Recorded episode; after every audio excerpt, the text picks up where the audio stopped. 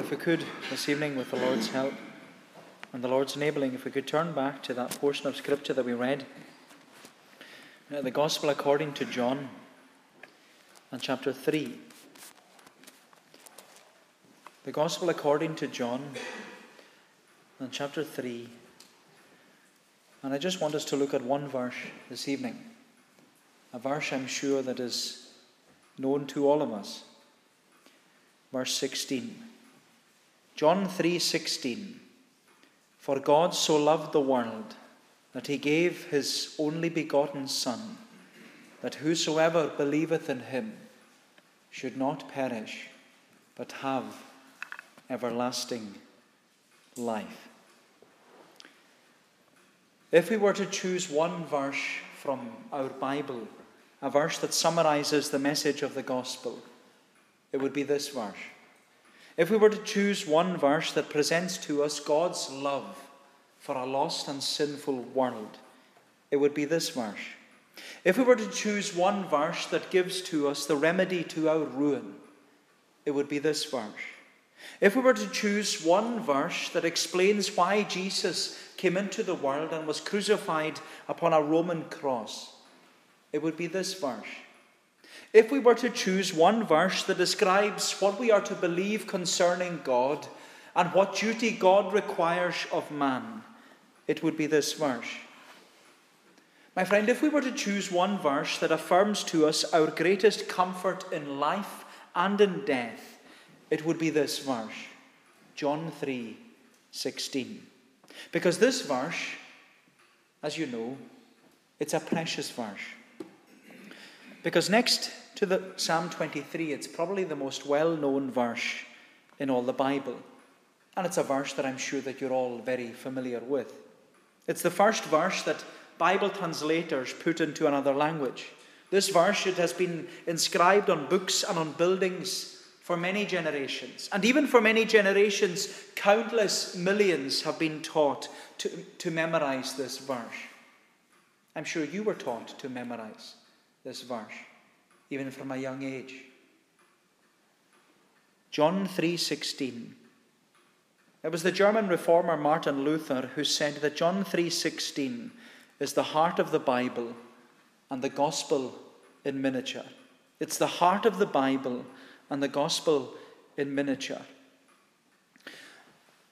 But you know, I read an article the other day, or last week I was reading an article, and the article was entitled Favorite Bible Verse Gets Overhaul. Favorite Bible Verse Gets Overhaul.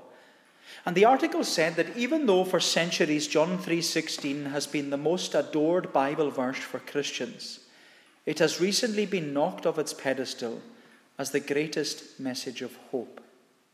The article then continued by explaining that in an age of social media with Facebook and Twitter and Insta- Instagram, it said that people don't want to post a, a verse about Jesus' crucifixion and death upon a cross. And the reason they gave was because it's heavy.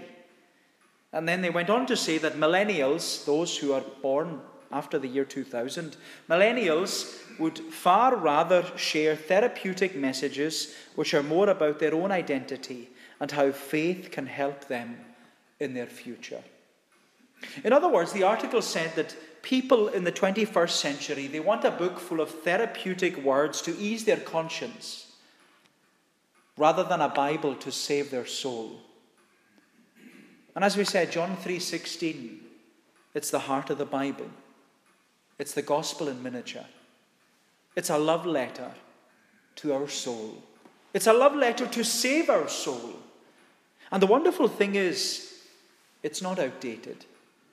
And it's certainly not in need of an overhaul.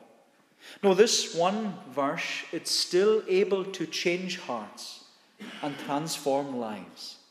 And it's a wonderful verse. Because in this one verse, we're being reminded that we have the hope of a unanimous offering, a universal opportunity, and a unique outcome. They are our headings this evening. In John 3:16 we are, we are reminded that we have the hope of a unanimous offering, a universal uh, opportunity, and a unique outcome. So we look first of all at a unanimous offering.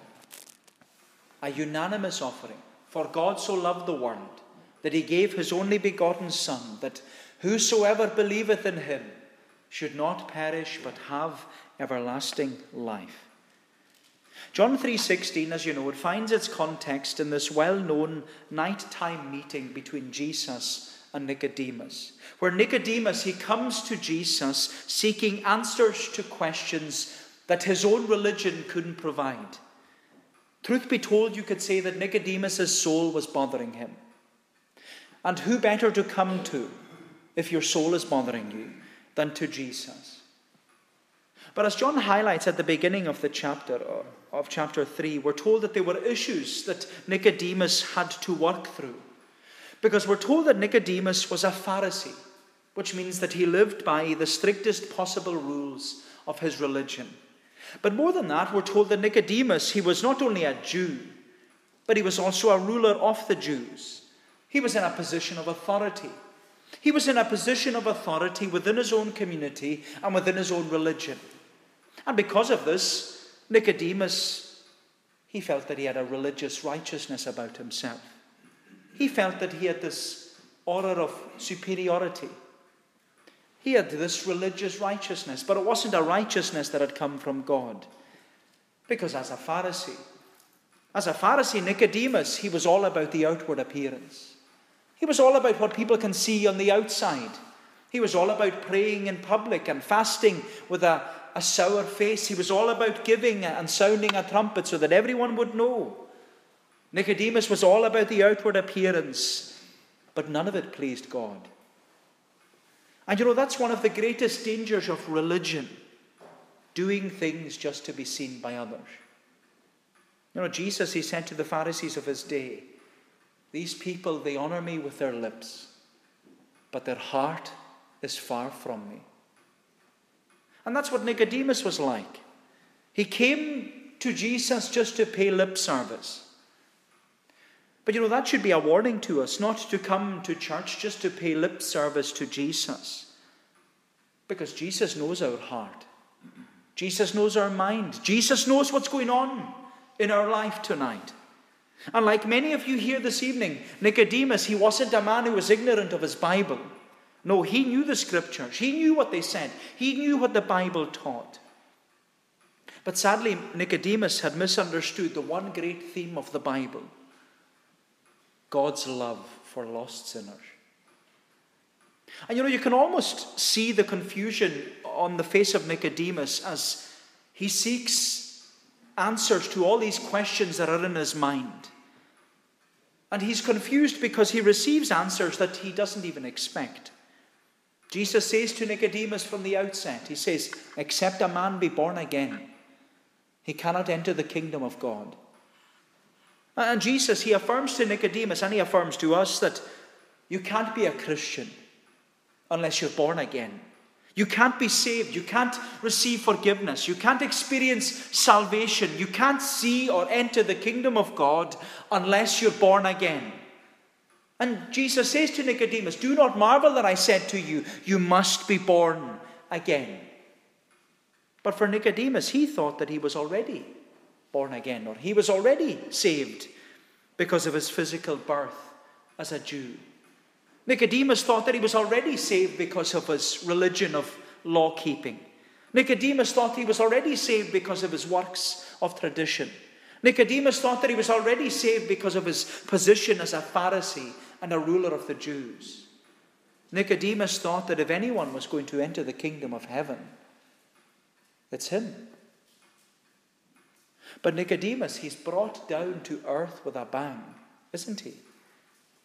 He's brought down to earth with a bang when Jesus states, You can't be a Christian unless you're born again. And here in verse 16, Jesus affirms to Nicodemus that in order to be a Christian, God has made a unanimous offering for sinners. Jesus says to Nicodemus, God so loved the world that he gave his only begotten Son. God so loved the world that he gave his only begotten Son. And you know, to the mind of a Jew, that statement would have been mind blowing. Because the Jews thought that God didn't love the world, they thought that God only loved them. The Jews believed that salvation was for them and them alone. The Jews believed that they were the elect nation of God and that they were God's covenant people. They were chosen to be a light in darkness, and they were. They were a privileged people. They were, had a privileged position. But that privileged position made them proud. They viewed themselves as a cut above the rest. But the reality was, Israel was meant to be a light to the nations, to draw sinners to the Lord. And so when Jesus says to Nicodemus that God so loved the world, Nicodemus found this hard, this hard to accept because, well, he could understand that God's love, it's infinite, eternal, and unchangeable. He could understand that God's love was a love for the Jews, but he didn't understand that it was for the world. But it's not only Nicodemus. Many others have struggled with the concept of God loving everyone. Some people argue that the world in this verse can only refer to the elect.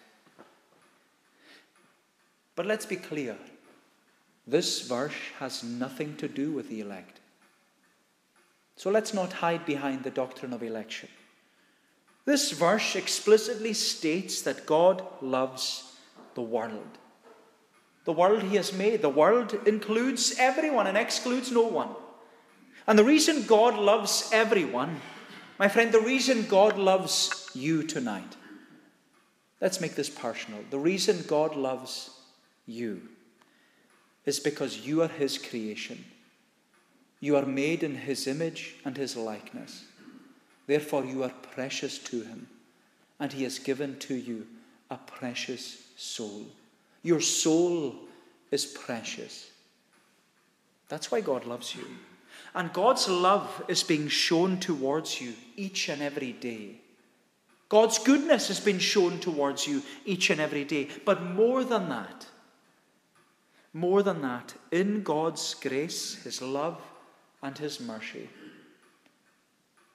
do you know that God keeps you out of hell despite your sinfulness? And He keeps you out of hell because of His love for you. Because the truth is, God would have, would have every right to condemn you to hell tonight without a word against His judgment. You've broken His law, you've transgressed His commandments, and up until now you've rejected His Son as your Saviour. And yet, out of love, out of love, he keeps you on mercy's ground in order that you'll seek Him. Out of love, He keeps you alive so that you will seek Him with all your heart. So seek Him, my friend. Oh, seek Him. Seek Him while He's to be found. Seek Him now. Today, while there is yet time. And so when Jesus says to Nicodemus that God loves the world, he means everyone. Because this world has sinned and come short of the glory of God. This world, as we know it, has been born in guiltiness and sin. This world is at enmity with God. This world, in many ways today, wants nothing to do with God. This world has no interest in God and will do anything to stand in the face of God. And yet, this is the world that God so loved that he gave. God gave a unanimous offering to this sinful world, and the offering was in the form of his only begotten Son. And as we said, to the mind of a Jew, this statement would have been mind blowing. Not only because Jesus said that God loves the world, but also because Jesus said that God has a Son, and that God gave up his Son to die. The Jews believe, and they believed, and they still believe that the Lord is one. They don't believe that God has a son. That's their confession. They say, Hear, O Israel, the Lord our God, the Lord is one. And so to be told that God loves the world, that's one thing. But then to be told that God has a son whom he sent into this world, that's something, oh, that's something completely different. And that would have left Nicodemus completely amazed. But you know what I find amazing? is that this was a unanimous offering because of a covenant agreement between God the Father and God the Son. It was a unanimous offering. God the Father so loved the world that he gave his only Son.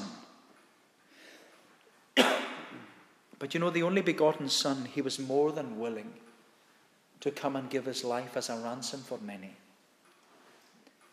And this agreement, or this unanimous offering between the Father and the Son, it's what we often refer to as the eternal covenant of redemption, where God the Father and God the Son, they agreed in the realms of eternity before the world was even created. They agreed to enter into this covenant, this binding promise to save sinners. And in this covenant, God the Father and God the Son, they agreed that God the Son would be sent in order to die in the place of sinners. It's a wonderful promise, wonderful covenant. And you know, it was a 17th century English Puritan, John Flavel. He has this very imaginative conversation that took place. He, he created this conversation in his own mind, this conversation between God the Father and God the Son, when they were talking about this eternal covenant. And in this eternal conversation, Flavel has God the Father speaking to his only begotten Son. And the Father is, is saying, My Son, my Son, here is a poor company of miserable souls who have utterly undone themselves and now lie open to my justice. Justice that demands satisfaction for them, or it will be the ruin of them. And God the Father asks his Son, What shall be done for these souls? And the Son responds, O oh, my Father, such is my love and my pity for them that rather than they perish eternally, I will be responsible for them as, my guarantee, as their guarantee. Bring your bills, Father. Bring your bills that I may see what they owe you. Lord, bring them all in, and there will be no after reckonings for them. At my hand you will require it, says the Son. I would rather receive your wrath than they suffer it. Upon me, my father, upon me, he says, be all their debt. And the father, he responds, the father says, But my son, my son, if you undertake for them, you must pay the last penny. Expect no discounts, because if I spare them, I will not spare you. And God the Son, he says to his father, I am willing, Father. Let it be so. Charge it all to me. I am able to pay their debt. And, and though he says, though it will undo me, though it will impoverish all my riches and empty all my accounts, yet I am content to undertake it.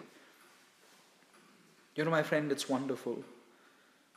It's no wonder Jesus says to Nicodemus, God so loved the world that he gave. He gave his only begotten Son. What a gift he gave the only begotten Son of the Father, full of grace and truth. And as Paul reminds us that though he was rich, yet for our sakes, for our sake, he became poor, that we through his poverty might become rich. This was a unanimous offering, the unanimous offering of God to this world that He gave His only begotten Son, His eternally unique Son, and He did not spare Him but he gave him up for us all. And you know, it's no wonder John, when he, say, he writes his letter, he says about Jesus, he looks at Jesus, and John, in his first letter, he says, Here in his love. Look at Jesus, here in his love. Not that we loved God, but that he loved us, and that he sent his Son, his only Son, to be the propitiation for our sins. God sent his Son, he says, to Calvary to live our life, to die our death, to cover our sin, to remove God's wrath. That's love. That's love, my friend. It's sacrificial, selfless love. It's not heavy. It's not gruesome, as some would have us think. No, no, no, that's love.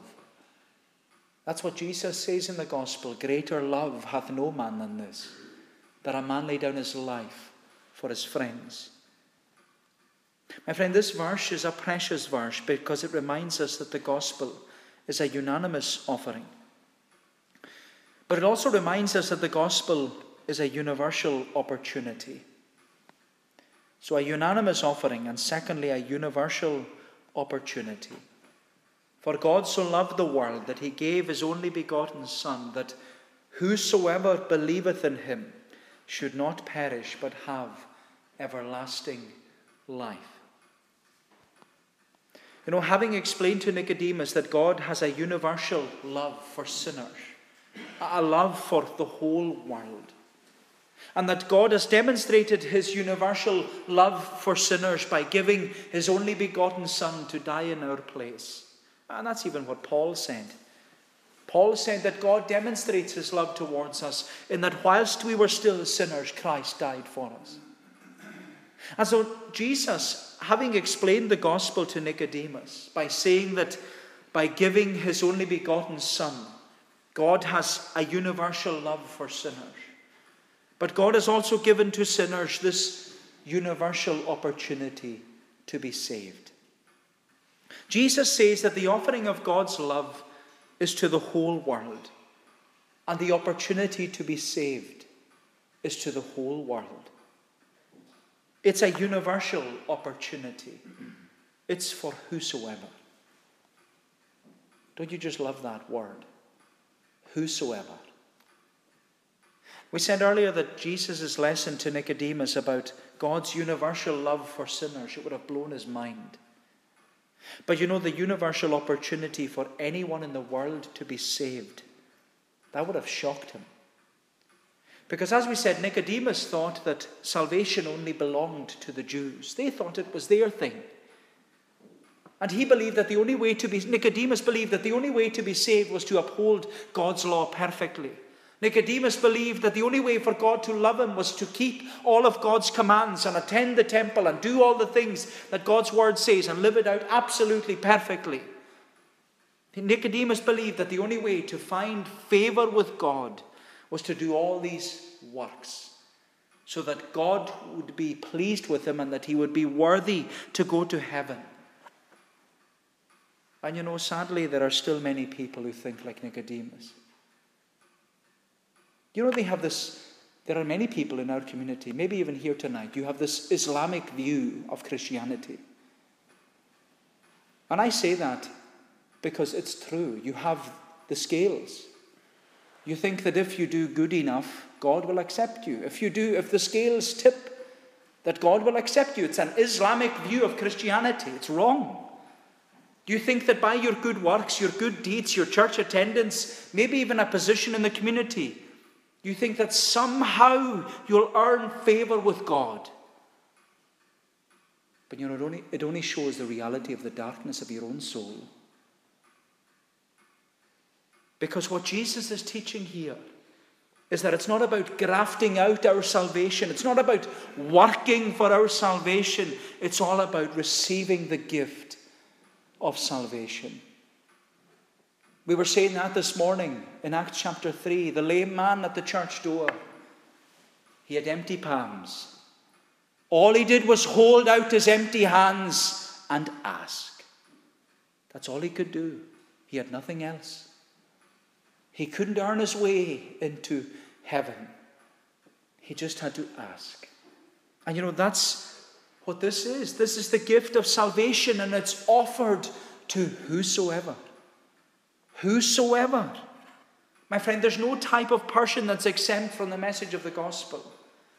Doesn't matter who they are, what they've done, whatever their past is. The universal opportunity to be saved includes everyone and excludes no one. It's as wide as possible. It's as wide as possible. It includes the whole world. My unconverted friend, the universal opportunity to be saved is for whosoever. Whosoever. And you know, people, they've often questioned whether it was Jesus who said verse 16 or if it was John who wrote it.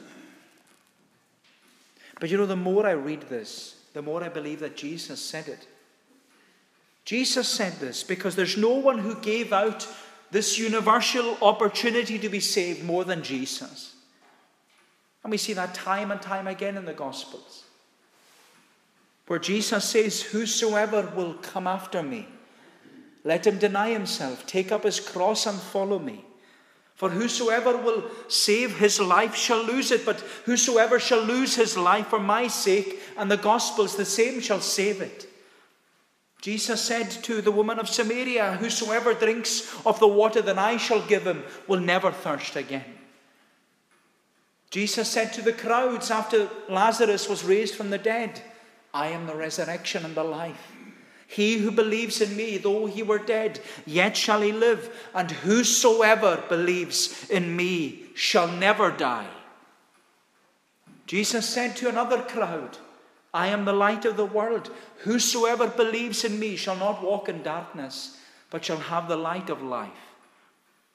And Jesus says to us right at the close of the Bible, the last few verses, the last thing Jesus wants to say to us in the Bible is what he's, listen to what he says. The Spirit and the bride say, Come. And let him who hears say, Come. And let him who is thirsty come.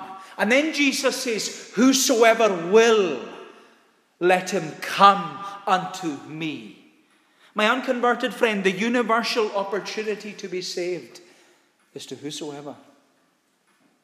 It's whosoever, whether Jew or Gentile, religious or not, good or bad, male or female, rich or poor, young or old, this Jesus, all this Jesus is for whosoever. And the opportunity to come to Jesus for salvation is to be offered to whosoever. Whosoever. And the whosoever includes you the offer of salvation, the opportunity to be saved, is given to you, freely and fully given to you. You have an opportunity to be saved tonight. You have an opportunity to be born again. You have an opportunity tonight of having a new beginning and being given a new heart and becoming a new creation. There's a universal opportunity to be saved, and it's been offered to you tonight, right here, right now. But there's one condition you must believe. You must believe. The universal opportunity to be saved is offered to whosoever. It's as wide as possible. But then it becomes as narrow as possible. Whosoever believeth. You must believe. You must believe. And what you're to believe is that God is your creator, you're a sinner, and Jesus is your Savior. What you're to believe is that God loves you and Jesus died for you. My friend, you must believe. But I want to be clear on this point. Believing is not just mental assent to the truth, because anyone can do that. Anyone can do that. You probably do that already. You probably believe in your mind that God is your creator, you're a miserable sinner, and Jesus is a wonderful Savior. You have this mental assent to it all. But you know, your Bible will tell you that if you don't respond to the gospel, you are no different to the devils of hell. Because your Bible reminds you that even the devils of hell believe and tremble. They believe. But the belief that Jesus is talking about in John 3:16 is a belief that requires confession and commitment. Because your Bible, it will tell you, and the wonderful thing about the Bible, it tells you all the time how to be saved. The Bible says, Romans 10, verse 9, if you confess with your mouth that Jesus is Lord and believe in your heart that God raised him from the dead, then you will be saved. If you confess with your mouth, Jesus is my Lord and Savior, and if you believe in your heart that God raised him from the dead, the promise of Scripture is you are saved. And you know, becoming a Christian You could say that it's almost as easy as ABC. Because in order to become a Christian, you have to A, admit you're a sinner, B, believe that Jesus is your Savior, and C, confess that Jesus is your Lord and commit your life to Him. A, B, C. Admit, believe, confess, commit. My friend, becoming a Christian, you could say it's as easy as ABC. That's why it's good news. That's why this is the gospel. It's good news. We're the ones who make it complicated. We're the ones who put up all our barriers and have all our excuses and come with all our falderals and all our hangs on, hang ups and our things that we want and things that we think. But the truth is, it's as easy as A, B, C. Admit you're a sinner, believe Jesus is your Savior, confess and commit your life to Him. And you know, to reject this opportunity, or even to refuse this opportunity to be saved, is it not complete foolishness? Because included in the, this universal opportunity is a unique outcome. That's what I want us to see lastly and briefly. A unique outcome. So John 3:16, a wonderful verse, because it reminds us that the gospel is a unanimous offering, a universal opportunity, and it promises a unique outcome. A unique outcome. For God so loved the world that he gave his only begotten Son, that whosoever believeth in him should not perish, but have everlasting or eternal life. And you know, having explained to Nicodemus that out of love for lost sinners, God made this unanimous offering of his Son to die and be condemned in their place. And that was out of love that God also gave to sinners this universal opportunity to be saved. Jesus, he now promises Nicodemus that if sinners, if you respond to this unanimous offering and this universal opportunity, you will experience a unique outcome eternal life. But you know, my friend, the unique outcome that Jesus promises here is not just an outcome between life and death, it's an outcome between eternal life and eternal death. And the contrast he's making is stark. Because Jesus says, Whosoever believeth in him shall not perish, but have everlasting life. And my friend, what is it to perish? What is it to perish? Well, to perish, it's not only to die, but it's to die and experience complete ruin and destruction. To perish is to die on the broad road that leads to destruction. To perish is to die having built your whole life upon sand. To perish is to die without hope and without Christ. To perish is to die and to go to hell where you will be eternally dying but never dead. My friend, to perish is to leave the scene of time, to die, and enter into eternal death where your torment will never end. It's appointed unto man once to die and after that, the judgment. And to perish is to enter that eternal torment where it will never end. But Jesus, He holds out to us a free gift the gift of eternal life. And He says that if you respond to this unanimous offering and this universal opportunity, you will receive and you will experience a unique outcome. My friend, Jesus promises life. He promises eternal life. That's why he came. Jesus says, I have come that you might have life and have it more abundantly. Jesus says, He who believes in me has eternal life. He who hears my words and believes in him who sent me has eternal life. They shall not come into judgment because they have passed from death to life.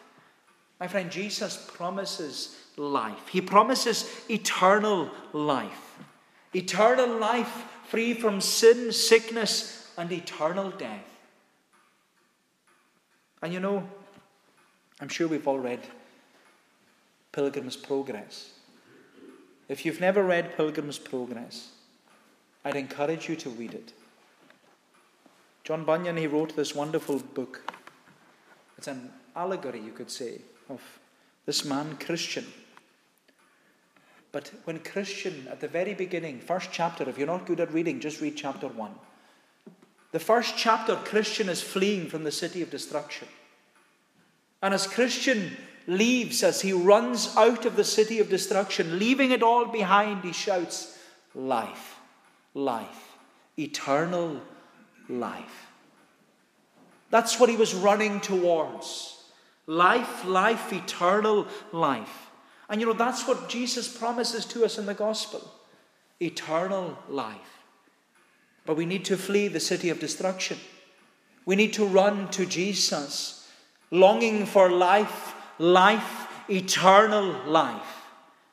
And tonight, my friend, Jesus promises you that if you respond, if you respond to this unanimous offering, this universal opportunity, you will experience a unique outcome eternal life. Eternal life. For God so loved the world that he gave his only begotten Son, that whosoever believeth in him would not perish, but have eternal life. My dear friend, John 3:16 is not out of date. It's not in need of an overhaul, and it's certainly not too heavy.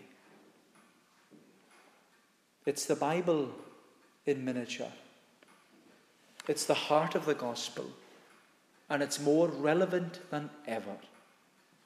It's a precious verse because it's reminding us this evening that the gospel is a unanimous offering. It gives to us a universal opportunity to be saved, and it promises the unique outcome of eternal life. The only question that now remains is what are you going to do with this verse? A verse that you learned from your youth. A verse that if you ignore, it will haunt you for all eternity. My friend, please respond to this free offer of the gospel. For God so loved the world that he gave his only begotten Son that whosoever believeth in him would not perish, but have eternal life. May the Lord bless these thoughts to us. Uh, let us pray. O Lord, our gracious God, we marvel at thy love towards us, and that the gospel is a message of good news.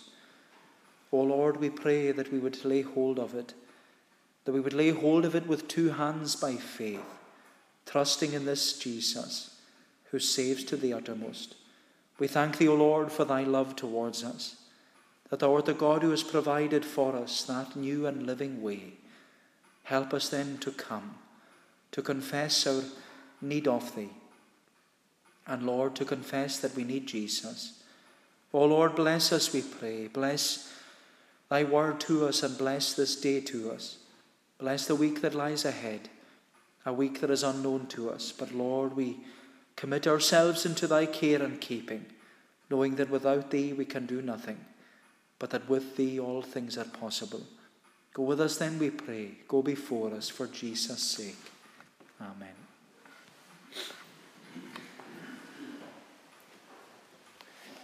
We'll bring our service to a conclusion by singing the words of Psalm 40. Psalm 40 in the Scottish Psalter, page 259.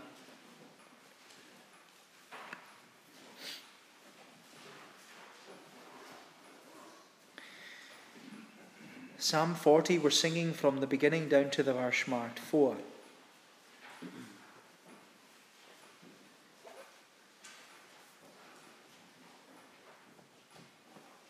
Psalm 40. And you know, my unconverted friend, I want this psalm to be your psalm. It's what I long for. That this psalm would be your experience.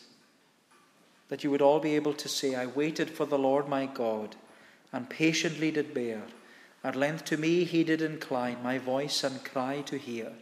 He took me from a fearful pit, and from the miry clay, and on a rock he set my feet, establishing my way. He put a new song in my mouth, our God to magnify. Many shall see it and shall fear, and on the Lord rely.